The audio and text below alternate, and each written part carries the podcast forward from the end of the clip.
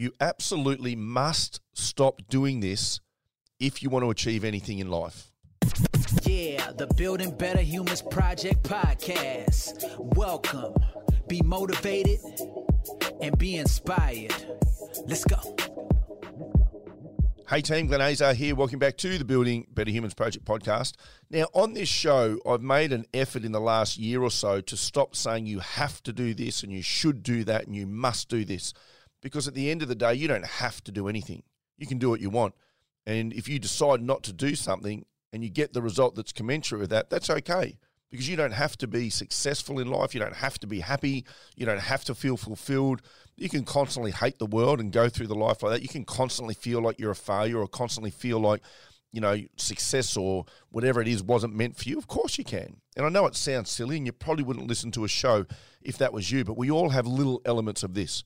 But I am going to say today that there is something that you must stop doing, and that is listening to other people about what you are capable of doing or what your limitations are. There are not many things that truly drive me nuts in the world, but what does is other people telling people what they can and cannot do. Other people saying you shouldn't be able to do this or you shouldn't do that, or your doctors. I don't care. Your doctors, your psychologists, your you want to go and do a hike, and all these people say you've got too many injuries, you can't do that hike. I never say that to people. I just say, well, I know how to do that hike. Let's say, let's call it Kokoda, Everest Base Camp. I'm going to give you the tools, the fitness, the program. I'm going to talk you through the trek. It's up to you to decide if you can do it or not. Go and do the work first and then make the decision about whether you can do it. Now, I'm not suggesting that the doctors and the psychs and the people around you, uh, your friends, your family, your mum and dad, I'm not suggesting they don't have expertise. I'm not suggesting they don't have your best interest at heart, but they are not you. You get to decide what you do. I've got people that go, This has been my dream. This is what I've always wanted to do, but I've been told I can't do it. Garbage. Who told you you can't do it? I've had people come to me and say, You're going to tell me the same as everyone else once I tell you my story that I can't do this. I bet you I don't. And so then I have the conversation and I say, I understand why your doctors say that, and I understand why your psych says that, and I understand why, you know, your husband or your wife or your mum or dad says that. I understand. But they don't get to decide for you. This is your life. You get to make the decision. So, how about this? Let's put the training plan in place. Let's see how your body responds to that. Let's see if you're mentally willing to put up with whatever it is that your body responds, be it pain, etc. Let's do all of that. And then the week of, we can make a decision, or a month before, we make that call once we've done all the work and we go, you know what, this just isn't for me. We make that call, no one else.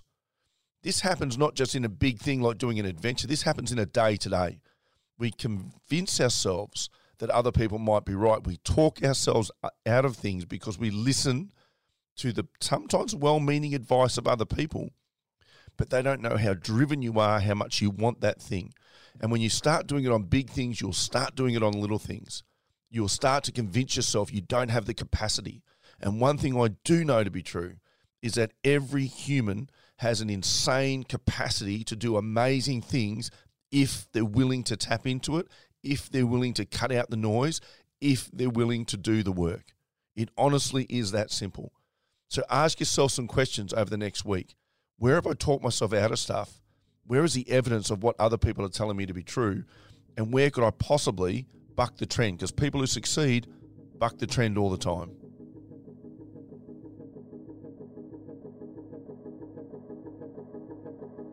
Thanks for listening to this episode of the Building Better Humans podcast with your host, Glenn Azar. For feedback, to stay up to date, or go back and find an old episode, head over to 180.net.au. Yeah, the Building Better Humans Project podcast. Let's go.